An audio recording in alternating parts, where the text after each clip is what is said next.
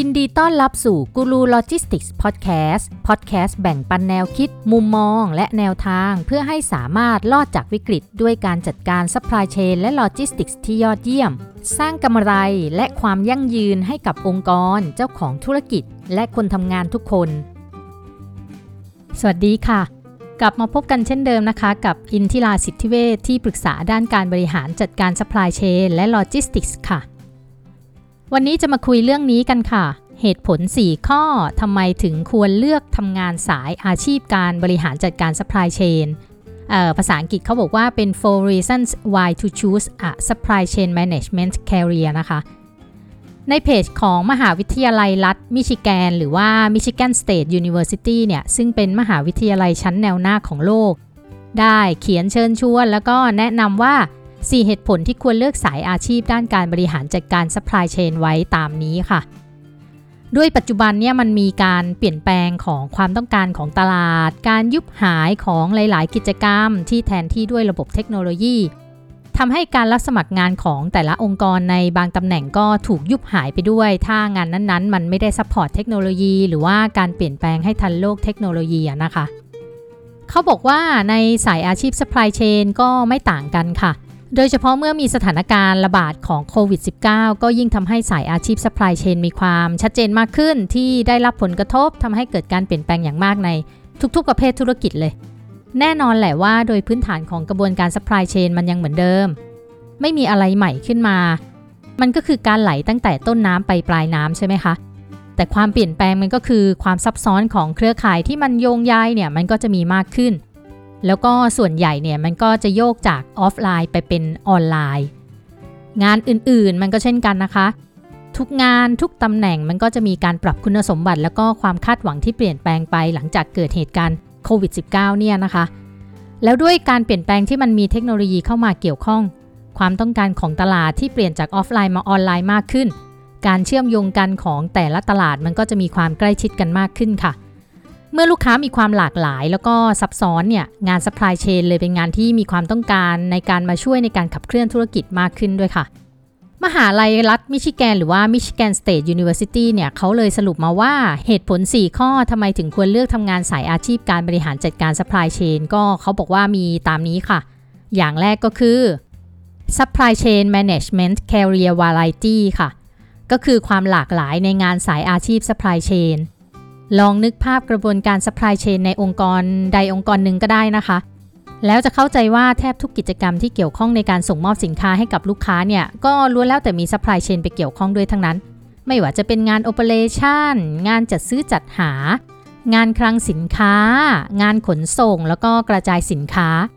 นั่นหมายความว่าถ้าเราเรียนมาสายการบริหารจัดการ supply chain มันก็จะมีงานที่หลากหลายในหนึ่งองค์กรที่เรามีคุณสมบัติที่จะสมัครได้ค่ะ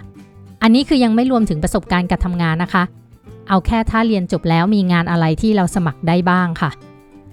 อย่างที่สองก็คือ supply chain management job growth ความต้องการคนทำงานด้าน supply chain และ logistics จะสูงค่ะโดยเฉพาะหลังจากเหตุการณ์การระบาดของโควิด สิบเก้า จบลงเพราะเราจะเห็นเลยว่าไอ้โควิด สิบเก้า เนี่ยมันทำให้เกิดการซื้อขายออนไลน์มากขึ้นพอมันมีการซื้อขายออนไลน์ก็ต้องมีการขนส่งแล้วก็กระจายสินค้ามากขึ้นไม่แค่นั้นพอลูกค้าสามารถช็อปหาสินค้าที่จะซื้อได้ง่ายความหลากหลายในความต้องการสินค้าก็จะมากขึ้นไปด้วยค่ะทำให้เกิดการเติบโตของธุรกิจบางประเภทมากขึ้นการนำเข้าสินค้าเพื่อจำหน่ายมันก็จะมีมากขึ้นเหมือนกันพวกงานชิปปิ้งงานเคลียร์ศุลกากรงานนำเข้าส่งออกมันก็ต้องใช้คนที่มีพื้นฐานโลจิสติกส์ค่ะคลังสินค้ามีความหลากหลายในสินค้าก็ต้องการคนทำงานมากขึ้นเมื่อปริมาณงานมันมากขึ้นตำแหน่งต่างๆก็จะเปิดรับสมัครมากขึ้นค่ะคนที่จบด้าน supply chain และ logistics โดยตรงก็จะมีโอกาสในการได้งานเร็วกว่าคนอื่นด้วยค่ะเหตุผลข้อที่สามเขาบอกว่า supply chain management salaries ค่ะหรือว่าก็คือเงินเดือนของคนที่อยู่ในตำแหน่งเกี่ยวกับเรื่องของการบริหารจัดการ supply chain นั่นเองค่ะแน่นอนว่าเมื่อมีผู้เสนอมากกว่าผู้สนองค่าตอบแทนแล้วก็การแย่งชิงคนที่ทำงานบริหาร supply chain ได้นะมันก็จะสูงขึ้นมากกว่าเมื่อก่อนการทำงานบริหาร supply chain มันไม่ใช่เพียงแค่รู้พื้นฐาน logistics หรือคลังสินค้าแล้วก็ขนส่งเท่านั้นนะคะแต่ถ้าสามารถเชื่อมโยงกิจกรรมต่างๆในกระบวนการ supply chain ให้เกิดความแข็งแกร่งในการดำเนินธุรกิจแล้วก็บริการลูกค้าแล้วเนี่ย ตำแหน่งผู้บริหาร supply chain จะได้เงินเดือนสูงมากการจะทำงานบริหาร supply chain ได้ต้องอาศัยความรู้แล้วก็ความสามารถในทักษะต่างๆอย่างน้อยๆหกข้อนะคะมีอะไรบ้างน่ะสามารถไปฟังย้อนหลังกันได้นะคะที่พอดแคสต์ตอนที่เจ็ดสิบหกเรื่องความรู้สำคัญที่ต้องการเพื่อความก้าวหน้าในการทำงาน supply chain ค่ะกับตอนที่แปดสิบเอ็ดเรื่องทักษะสำคัญเสริมการทำงานด้าน supply chain ที่เป็นอาชีพ supply chain ค่ะ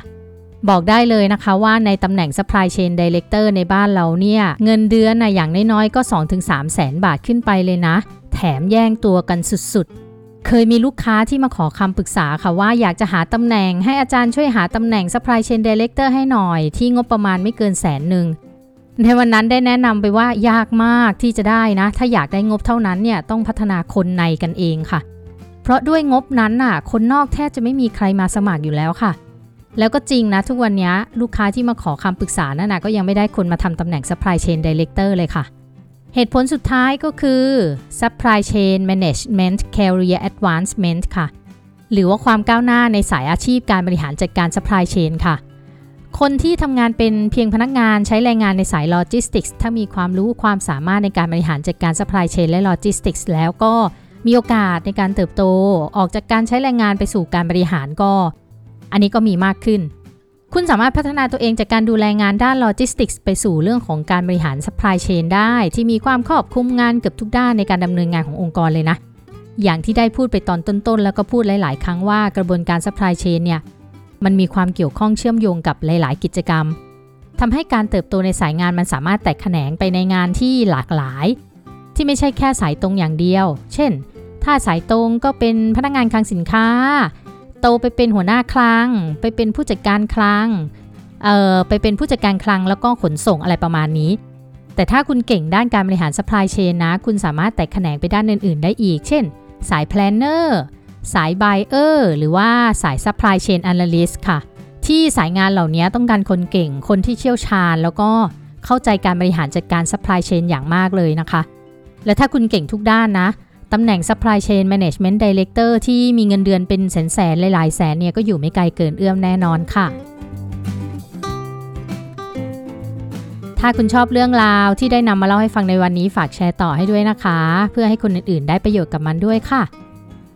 สำหรับวันนี้ Guru Logistics Podcast กับอินทิรา สิทธิเวชต้องไปก่อนค่ะและพบกันใหม่ในตอนหน้านะคะสามารถติดตามฟังกันได้ทาง Podcast แล้วก็ YouTube Channel ชื่อช่องว่า Guru Logistics ค่ะหรือติดตามข่าวสารความรู้เทคนิคอื่นๆกันได้ทาง Facebook Fanpage Guru Logistics ค่ะแล้วพบกันใหม่ค่ะสวัสดีค่ะ